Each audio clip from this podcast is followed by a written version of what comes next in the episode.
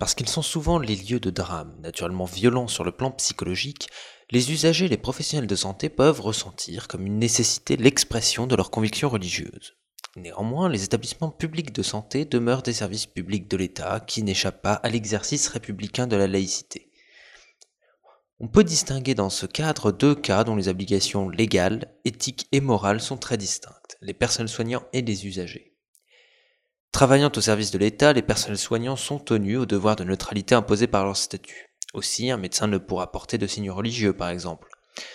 Ces cas concrets se compliquent quand on en vient à parler de pratique de soins. En effet, ces mêmes médecins se réservent une clause de conscience définie par le Code de la santé publique qui explicite qu'un médecin a le droit de refuser des soins pour des raisons professionnelles ou personnelles.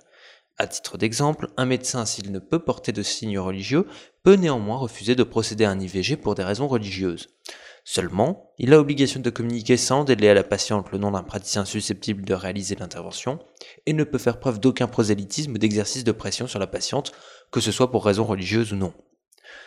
Dans le cas des usagers, les règles de laïcité sont plus floues. En effet, la charte de la personne hospitalisée prévoit que ses croyances soient respectées. Le régime alimentaire, par exemple, dans la limite des obligations médicales, est aussi respecté. Par ailleurs, l'hôpital est une des institutions publiques qui réserve une grande place au service d'aumônerie, dont les représentants peuvent même être appelés en médiation par l'équipe médicale.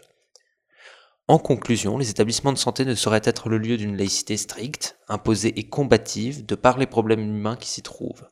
Néanmoins, les règles élémentaires de vivre ensemble, de tolérance et de neutralité des agents doivent y être respectées.